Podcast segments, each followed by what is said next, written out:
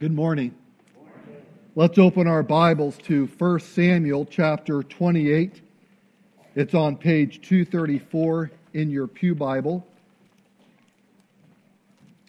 1 Samuel chapter 28.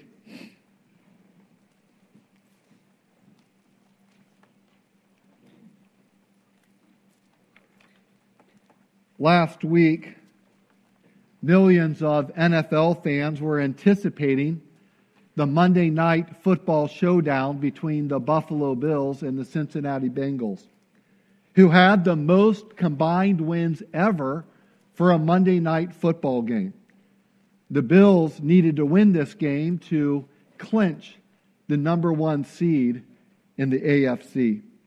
And the Bengals still had a fighting chance for it. In the opening drive, the Bengals scored a touchdown. But then the Bills came back almost with a touchdown and settled for a field goal. If you were watching the game, you could feel the intensity as both teams knew what was at stake and they had shown up to play hard. And then with 5:58 left in the first quarter, after what seemed to be a routine tackle, the Bills safety, Damar Hamlin, stood up only to stagger backwards a couple of steps and collapse to the ground. Medical team rushed onto the field, followed by an ambulance. Hamlin was given CPR for nearly 20 minutes, then put on a stretcher and rushed to Cincinnati Medical Center. Later, the Bills announced that he had suffered a cardiac arrest on the football field. His heartbeat, thankfully, was restored on the field before he was taken to the hospital, where he remained in ICU in critical condition for at least a couple of days. Thankfully, these last few days, he has made remarkable progress and even FaceTimed with his team on Friday. Like many of you, Ruthie and I were watching the game when this crisis occurred live before our eyes. And like many of you, we prayed as they worked on Damar Hamlin, praying for him and his family, his teammates, as the medical team fought desperately to save his life. It was amazing and sobering to see how quiet the stadium got as tens of thousands of fans just waited for what probably seemed like an eternity. It was amazing and sobering to see how players from both teams in this hard fought game came together, put their arms around each other, wept, and prayed together as they awaited the outcome of this crisis. It was amazing and sobering to see how two very competitive coaches spoke so tenderly with one another afterwards trying to come up with a solution that would be best for both of their teams as they try to address them in the midst of this crisis. As the ESPN commentators discussed the situation, one of them described the scene, and I quote, It's chilling to watch. You can see it on social media. Every single team, every single player, every single person offering up their prayers for Damar Hamlin right now. Players are sent to their locker room, and the game doesn't matter. The game is so secondary to everything else. No one cares about the game right now. Everybody cares about this young man, his family, and finding out how he's doing, which is all that is on anybody's mind right now. And it's just one of those moments that is chilling. There is no other way to say it. It's chilling. It's heartbreaking. End quote. I refer to that scary incident not only because it's been on most of our minds this week, but also because it serves as a very helpful analogy to the transition we see here in 1 Samuel 28 as the narrator shifts from the impending battle between the Philistines and the Israelite and what's going on with David. That is a serious situation. And shifts to the crisis in the life of Saul which is a situation that is far more urgent and demands our attention. So please follow along as I read this vital portion of God's Word 1 Samuel 28 beginning in verse 1. In those days, the Philistines gathered their forces for war to fight against Israel. And Achish said to David, Understand that you and your men are to go out with me in the army. David said to Achish, Very well, you shall know what your servant can do. And Achish said to David, Very well, I will make you my bodyguard for life. Now Samuel had died, and all Israel mourned for him and buried him in Ramah, his own city. And Saul had put the mediums and the necromancers out of the land. The Philistines assembled and came and encamped at Shunem. And Saul gathered all Israel, and they encamped at Gilboa. When Saul saw the army of the Philistines, he was afraid, and his heart trembled greatly.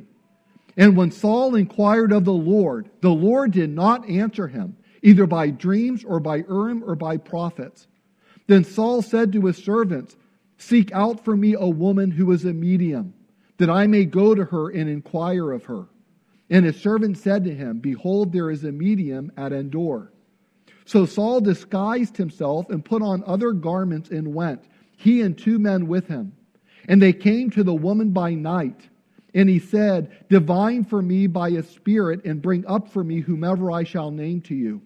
The woman said to him, Surely you know what Saul has done, how he has cut off the mediums and the necromancers from the land. Why then are you laying a trap for my life to bring about my death? But Saul swore to her by the Lord, As the Lord lives, no punishment shall come upon you for this thing. Then the woman said, Whom shall I bring up for you? He said, Bring up Samuel for me. When the woman saw Samuel, she cried out with a loud voice. And the woman said to Saul, Why have you deceived me? You are Saul. The king said to her, Do not be afraid. What do you see? And the woman said to Saul, I, see a God coming up out of the earth. He said to her, What is his appearance? And she said, An old man is coming up, and he is wrapped in a robe. And Saul knew that it was Samuel. And he bowed with his face to the ground and paid homage. Then Samuel said to Saul, Why have you disturbed me by bringing me up? Saul answered, I am in great distress, for the Philistines are warring against me, and God has turned away from me and answers me no more, either by prophets or by dreams. Therefore I have summoned you to tell me what I should do. And Samuel said, Why then do you ask me, since the Lord has turned from you and become your enemy? The Lord has done to you as he spoke by me. For the Lord has torn the kingdom out of your hand and given it to your neighbor David. Because you did not obey the voice of the Lord and did not carry out his fierce wrath against Amalek. Therefore, the Lord has done this thing to you this day. Moreover, the Lord will give Israel also with you into the hand of the Philistines and tomorrow you and your son shall be with me. The Lord will give the army of Israel also into the hand of the Philistines. Then Saul fell at once, full length on the ground, filled with fear because of the words of Samuel. And there was no strength in him, for he had eaten nothing all day and all night. And the woman came to Saul, and when she saw that he was terrified, she said to him, Behold, your servant has obeyed you. I've taken my life in my hand and have listened to what you have said to me. Now, therefore, you also obey your servant. Let me set a morsel of bread before you and eat, that you may have strength when you go on your way. He refused and said, I will not eat. But the servants, together with the women, urged him, and he listened to their words. So he arose from the earth and sat on the bed. Now the woman had a fattened calf in the house, and she quickly killed it. And she took flour and kneaded it and baked unleavened bread of it. And she put it before Saul and his servants, and they ate. Then they rose and went away that night. Let's pray. Oh Lord, even in the reading of this passage of Scripture, we can just sense the weight of it the desperation, the dread of Saul, and the judgment that came upon him. In our own hearts, in a sense, tremble with fear as we consider a man who has made himself the enemy of God. Lord, I pray that we would take to heart this word of Scripture. God, I pray that we would be focused on the right things. While, while there are some parts of this passage that are intriguing and are per, perplexing and, and might uh, titillate our minds, I pray, Lord, more than anything, that your Holy Spirit would grip our hearts, that we would see the main thrust of this passage and its application for our lives today, so that we would not be like Saul, but that we would turn to you, our God and Savior. For it's in Jesus' name I pray. Amen. When preaching on 1 Samuel 27 last week, Pastor Mike rightly referred to David's situation in, in living among the Philistines as the pits. And yet, Saul's situation here in chapter 28 is far worse. Yes, David is in the pits, but Saul is in utter despair. He has lost all hope at this point because God has rejected him and has refused to answer him. Ralph Davis wrote, quote, Nothing is so utterly miserable than finding in the hour of greatest need that you had long ago placed yourself beyond, beyond the sound of God's voice and that you are totally alone. End quote. The Apostle Paul reminds us in the New Testament that whatever was written in the Scriptures long ago, including all the characters and events of the Old Testament, were written for us. They were written for our sakes, to instruct us, to, to warn us, to encourage us, so that we might not lose hope. In this chapter, Saul's example stands out as a warning to you and to me. And the message is don't be like Saul. Listen to the Lord before it's too late. Listen to the Lord before it's too late. Saul's disobedience and rebellion against the Lord put him on a path to desperation, utter dread, and eventual destruction. What a terrible way to live and then die. As you observe Saul's tragic downward spiral, resolve this day that your life, your story, your destiny will be different than his. That's what God wants for you. And that's why this account has been recorded in his word. The narrator sets the stage at the beginning of the chapter by describing an epic battle that is about to take place between the Philistines and the Israelites. A battle that will bring about Saul's death and clear the path to the throne for David. But in the meantime, David has been living among the Philistines, probably for more than a year at this point, while on the run from Saul. King Achish, the ruler of the Philistines, thinks David is now on his side. And he tells David near the start of the chapter that he's counting on him, that he expects David and his men to join him in going out against the Israelites in the battle. And David responds rather ambiguously, doesn't he? Very well, then, he says, you will see what your servant can do. Then Achish says, Very well, then, I will make you my bodyguard for life. By his equivocal answer, David avo- avoids backing himself into a corner while at the same time uh, maintaining Achish's expectations. He's, in a sense, borrowing time here. He's, he's stalling, looking for a way out. So when David says that, you will see what your servant can do, David is thinking one thing, but Achish is thinking something else. Reminded me of a time I, I heard of a pastor that got a special gift on his birthday from a sweet older lady in the congregation who had heard that he really liked apple pies, and she gave him this apple pie, and he was really looking forward to enjoying it after uh, the Sunday dinner with his family after church. And, and so after dinner, they eagerly anticipated the, the dessert, and they cut into the pie, and everybody took their first bite, and a moment later, they, they spit it out. It tasted horrible. They didn't know if something went wrong with the ingredients or what, but it was like literally inedible. So they threw the entire thing in the trash. But the pastor was dreading what, what am I going to say to this lady when I see her at church next Sunday? Surely she's going to ask me about the pie. And sure enough, she did.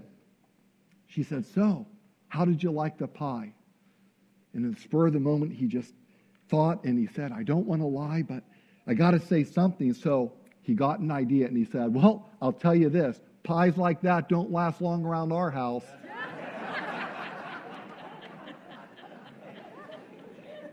uh, pastors, and if I say that, don't. the pastor's ambiguous answer got him out of a pickle. And uh, so did David's answer here, at least temporarily. Now, the narrator's going to resume what's going on with David in chapter 29, but at this point, he wants us to focus on Saul because while David is in the pit, Saul is in despair. David is in a pickle, but Saul is in a far more desperate situation. Let's look at that Saul's desperation. This first point's going to cover the, the majority of the message because it takes up at least half the chapter. In verse 3, the narrator repeats what he had stated at the outset of chapter 25 that Samuel had died and all Israel had mourned for him and buried him in his home at Ramah. Why does he mention it again at this point? He mentions it because Samuel's death was a low point for Israel, and the Philistines sought to take advantage of it. They mustered their troops and encamped at Shunem. So Saul was forced to gather all Israel at Gilboa, a mountain about 10 miles southeast of Shunem. There's a map here we'll show you. I believe that the Philistines' goal at this point was to gain control over the valley of Jezreel. We look in verse 5, as you leave the map there, you see, when Saul saw the army of the Philistines, he was afraid, and his heart trembled greatly. So that Samuel's death emboldened the Philistines, but it had the opposite effect on Saul. He was so frantic that his heart was beating like crazy. He suffered violent heart palpitations. Last week, we were watching our three grandchildren while our daughter and her husband were off in Hawaii uh, enjoying uh, a week's vacation with a brother that uh, Stephen has living out that way. And uh, one thing about my oldest grandchild, Ivy, who's seven, is she loves scary stories and movie clips.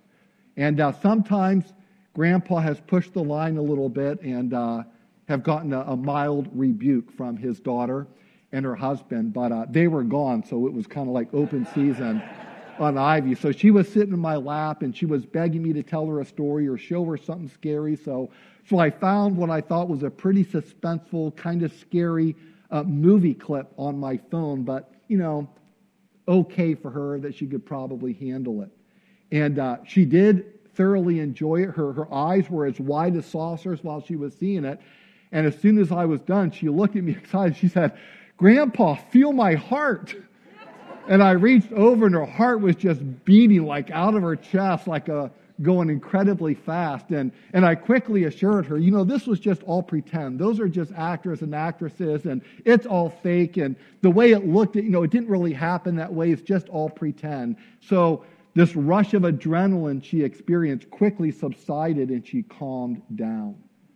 But it showed us one of the physiological effects of fear that it can literally cause a surge of adrenaline to make your heart beat like crazy, at times feeling like it's pounding out of your chest. And, and for those uh, few folks, uh, I'm sure some among you who have ever suffered a, a panic attack, it is a horrific feeling.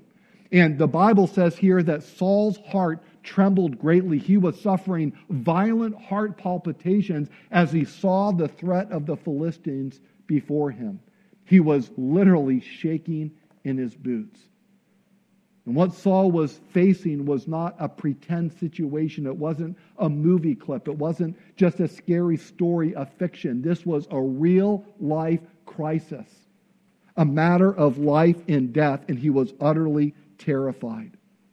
Verse 6 says, And when Saul inquired of the Lord, the Lord did not answer him either by dreams or by Urim or by prophets.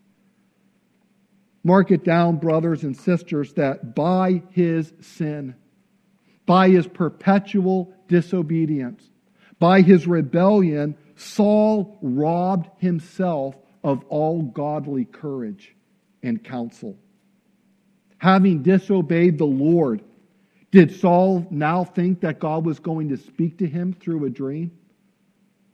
Having murdered all the priests at Nob, including the high priest Ahimelech, did Saul now think that God was going to give him direction through the Urim, the priestly device that was used to, to know God's guidance in a given situation?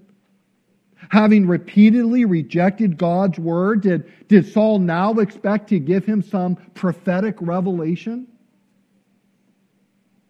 Scripture says, do not be deceived. God is not mocked. For whatever a man sows, that will he also reap. Because Saul had rejected the word of the Lord, the Lord now refused to answer Saul. And as Samuel would soon say, those scary words God is now your enemy. David was in the pits,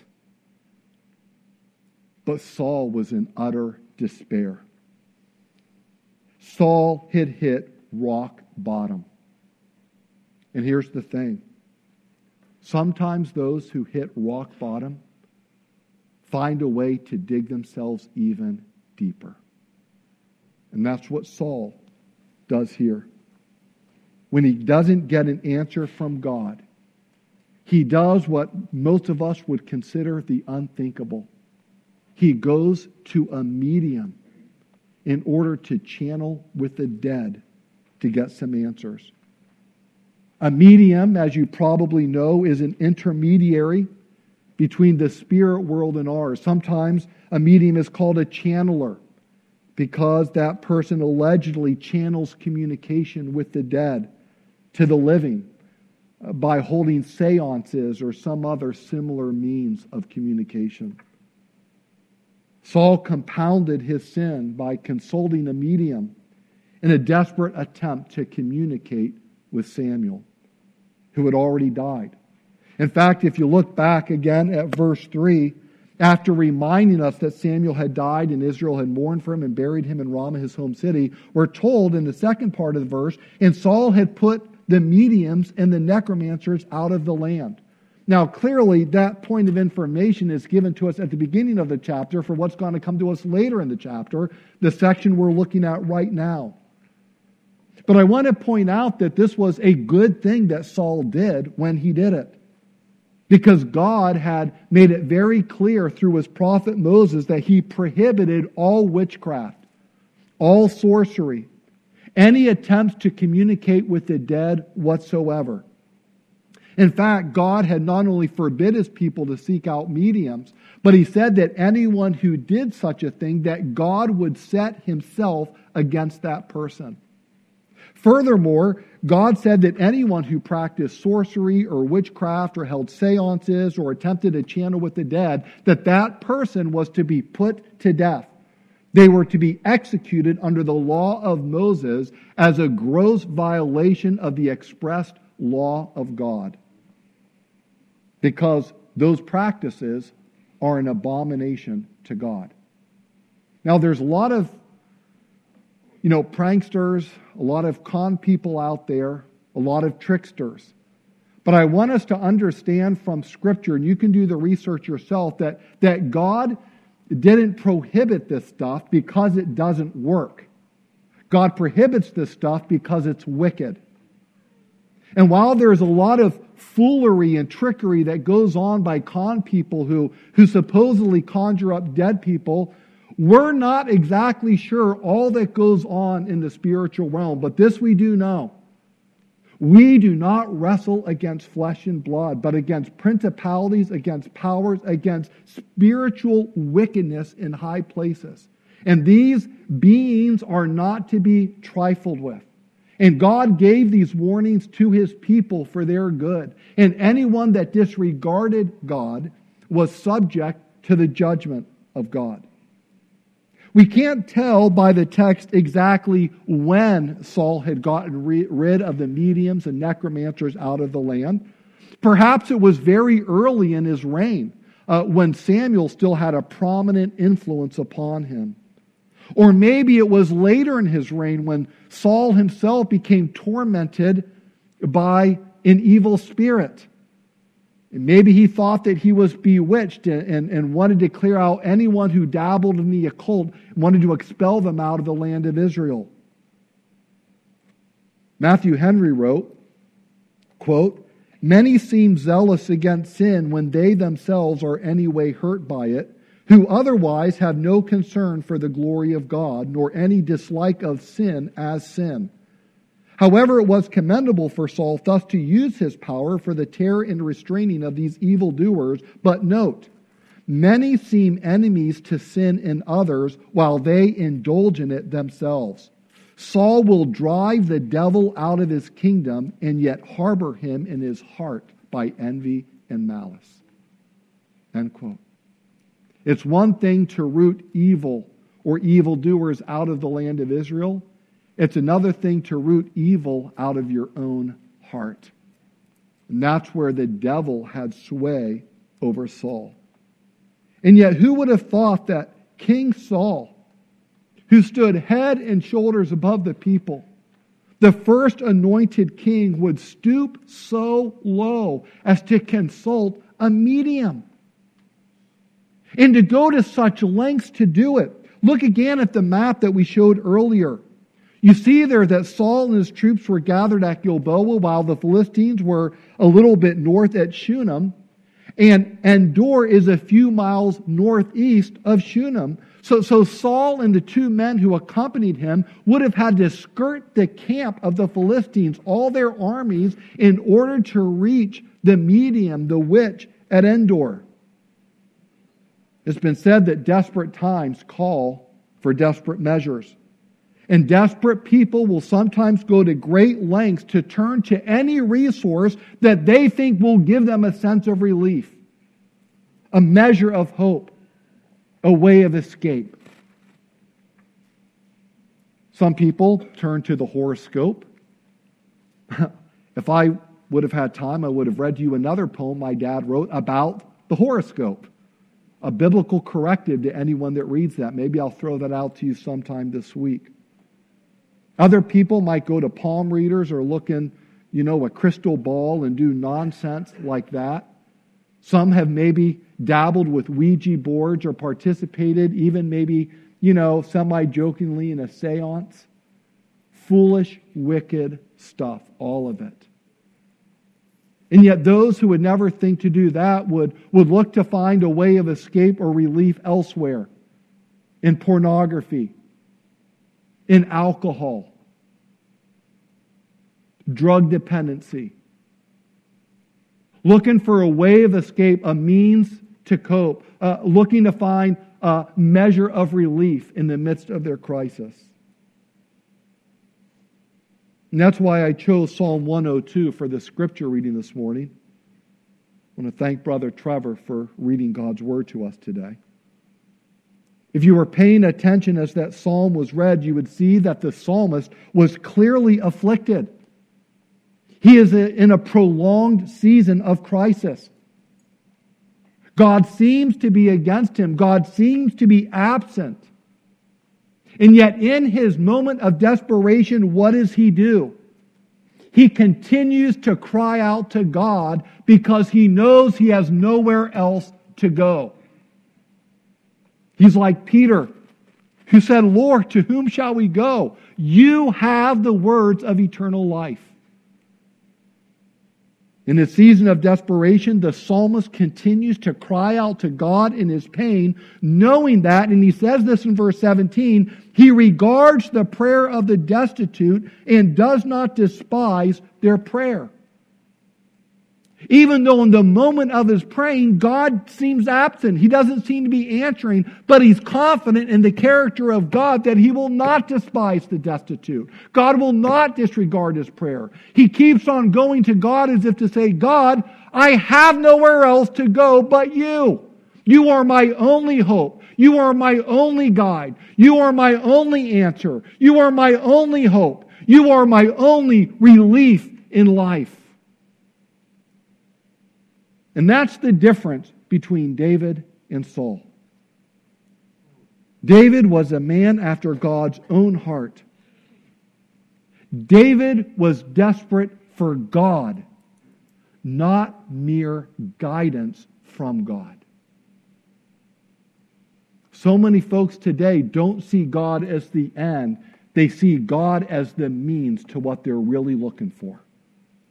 And in this situation, Saul, who had so often disregarded the word of God, now wants God to answer him, not because he's pursuing God, but he's pursuing guidance.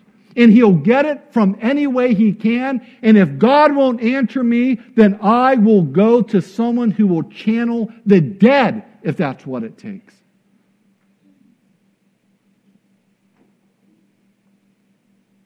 Saul wasn't seeking the Lord.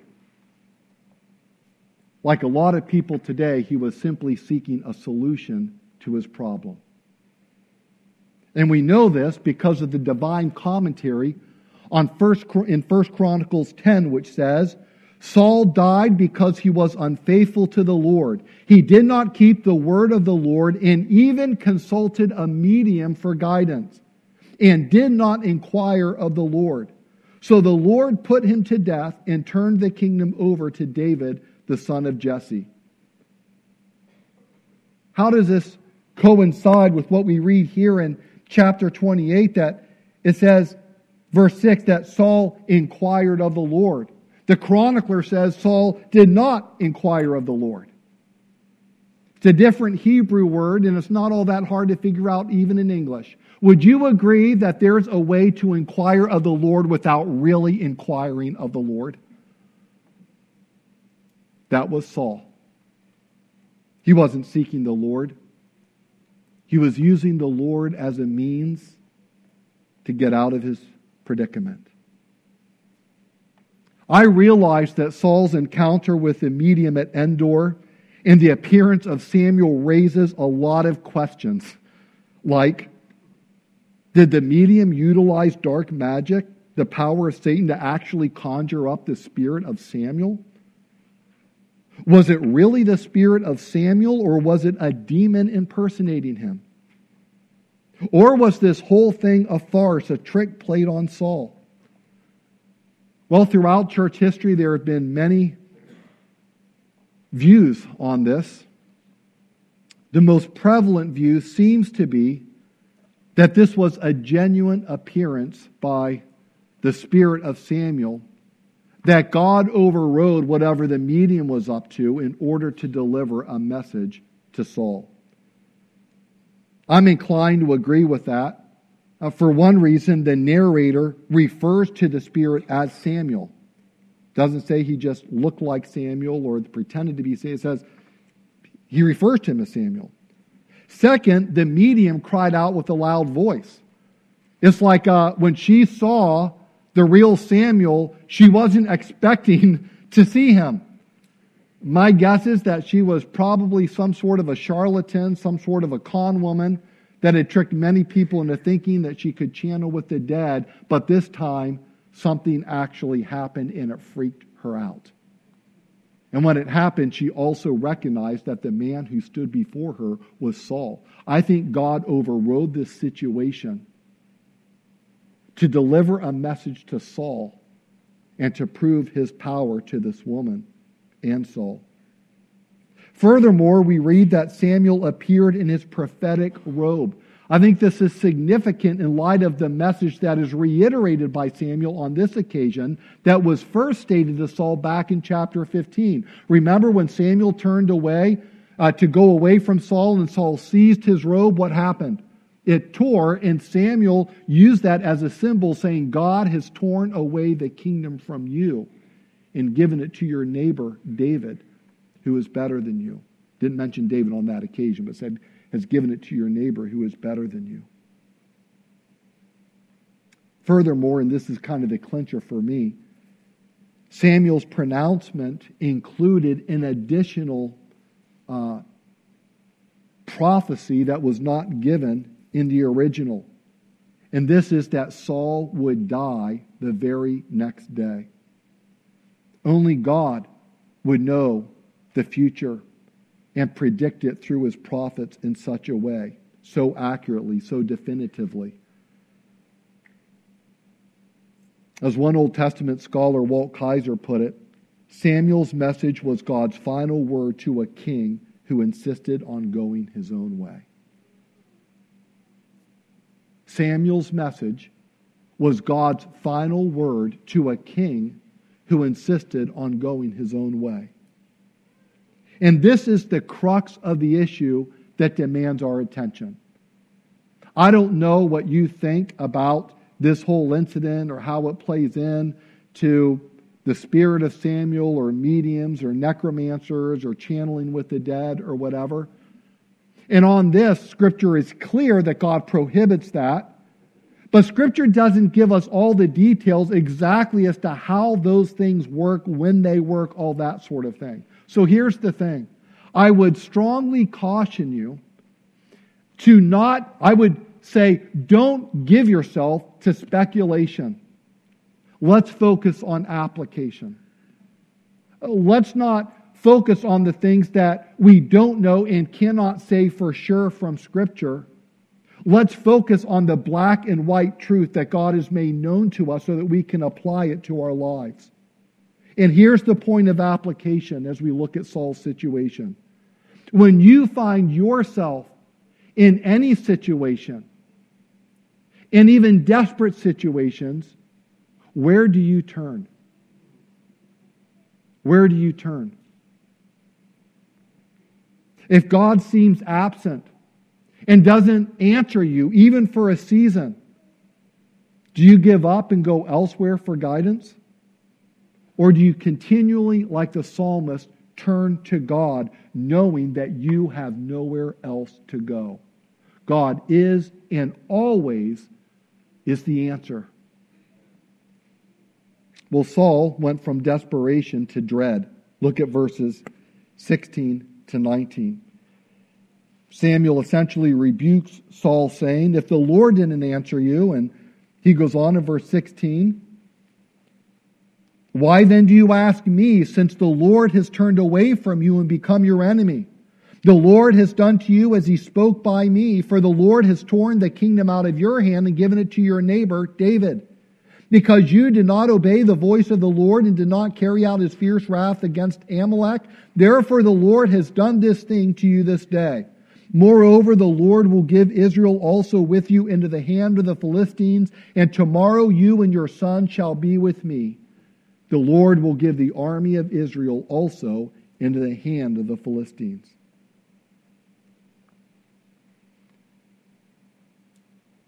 In the first part of this pronouncement, you know, the second part includes additional information that was not given back in chapter 15. But essentially, the message of the deceased Samuel is the same as the living Samuel because God's word had not changed. But in this case, Samuel does add the pronouncement that Saul and his sons would be with him the next day. Now, this may simply mean that Saul and his sons will die. Or it could mean that their spirits will join Samuel in the place of the dead, perhaps even among those whose sins are forgiven. Again, Scripture is not precise on this point. But whatever the case, Samuel makes no more speeches regarding Saul's disregard for God's word. Do you notice in his pronouncement, Samuel simply speaks of today and tomorrow. Saul, you're done. This is the end of the line for you. As promised, God's judgment has come. And nothing you can do at this point is going to change that. Verse 20. Then Saul fell at once, full length on the ground, filled with fear because of the words of Samuel. I wonder if in that moment, and I say this respectfully, if Saul had his own version of a Damar Hamlin experience. Upon hearing these words, he staggers a step or two backward and then just falls flat on the ground. Realizing that the day of judgment had come. Saul is famished, exhausted, and finished. He'll die tomorrow, but he's as good as dead. John Flavel applies the dreadful state of Saul to that of the impenitent sinner, saying, quote, And what will you do when you are in Saul's case? Alas, where will you turn? What will you do when you stand before the bar and see that God, who is your enemy, upon the throne? End quote. No wonder Scripture warns us in Amos 4:12, prepare to meet thy God. Judgment day is coming. It's inevitable. It's unavoidable. It cannot be averted. All you can do is get ready for it. Prepare to meet your God. Listen to the Lord before it's too late. When Judgment Day comes, there will be no more time to prepare.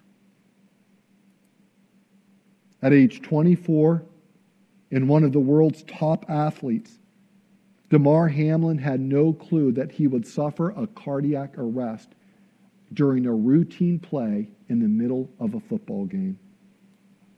He could have easily died. He almost did. Scripture says that we don't know what a day may bring forth. Friends, we have no guarantee that we'll be alive by lunchtime, by kickoff time let alone tomorrow. And that's why the Lord says, At just the right time, I heard you. On the day of salvation, I helped you. Indeed, the right time is now. Today is the day of salvation. Saul ran out of time. His desperation led to dread and he walked away into darkness. And that's the last point we see in verses 21 to 25. Verse 21 says, And the woman came to Saul, and she saw that he was terrified. Apparently, she wasn't present when Samuel pronounced judgment on Saul. My guess is, is that upon seeing that it was really Samuel and shrieking out and recognizing it was Saul and crying out with a loud voice, she then fled out of the room. And then you have Samuel pronouncing this judgment on Saul. And Saul uh, falls prostrate on the ground. And it's probably at this point she comes to Saul. She sees him now after this incident. She sees that he is terrified and she urges him to eat. It was a kind thing for her to do. But as Matthew Henry said, what a deplorable condition had Saul brought to, upon himself when he would have needed so wretched a comforter. The woman urged him to eat, but Saul didn't want to. Verse 23 says, He refused and said, I will not eat.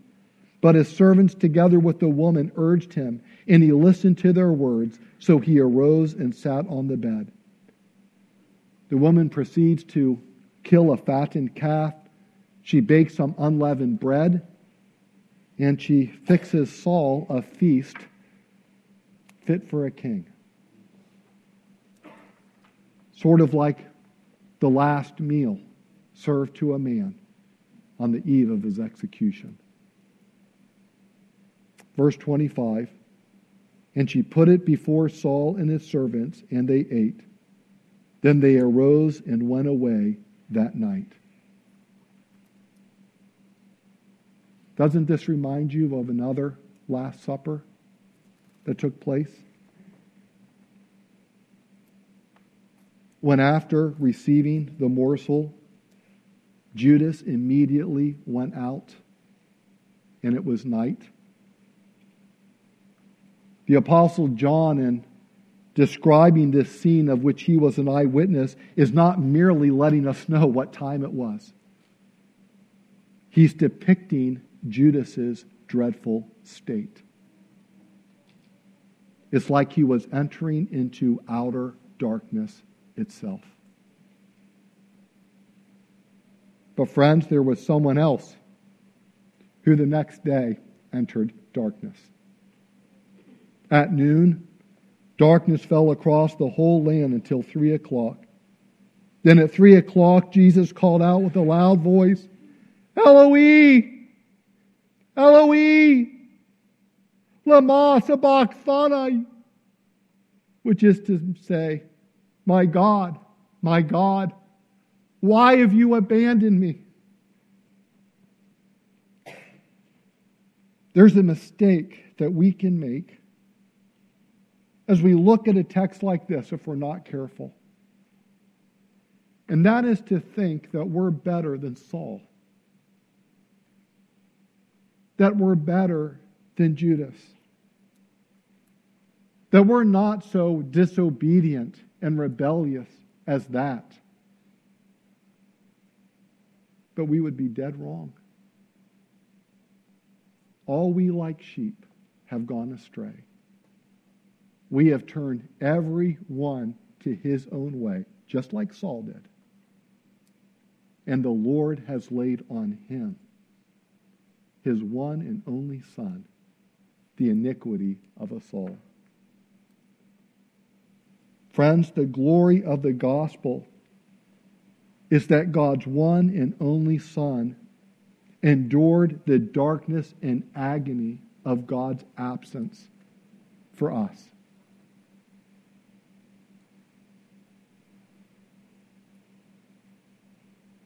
In the battle of Golgotha, Jesus suffered forsakenness so that we wouldn't have to. Jesus endured God forsakenness so that you and I would not be forsaken, but could be forgiven. So here are the closing questions. Do you love the one who endured this darkness for you? Do you look to Christ alone as your wonderful counselor? as your only hope in life and death? Do you cling to him as your crucified and risen Savior?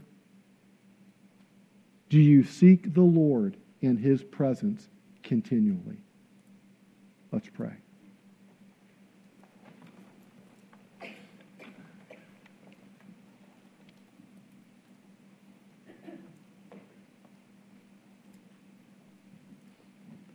Lord, this is an incredibly sobering, startling text that should cause us to be still and know that you are God. And to thank you that because of your mercies, we are not consumed.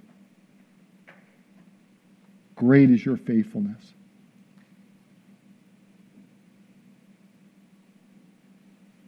Lord, I have no doubt that there are some within the range of my voice who have yet to repent of their sins and receive Christ as their Lord and Savior. They want to live life their way instead of your way and they have yet to bow the knee to the Lord Jesus Christ. God, I pray that your Holy Spirit would impress upon them through the example of Saul not to be like him, to listen to the Lord before it's too late. Lord, you assure us in your word that one day every knee will bow and every tongue will confess that Jesus Christ is Lord to the glory of God the Father. God, I pray that that confession will be made by every person here, looking to Jesus on that day not as their judge, but as their merciful Savior, as their beloved Lord, because they listened to you before it was too late. Help us, Lord, each of us, to examine our hearts to repent of any known sin, to look to Christ alone as the source of our eternal salvation, and resolve this day that we will not disregard the word of the Lord, but we will pay more earnestly attention to it. In Jesus' name, amen.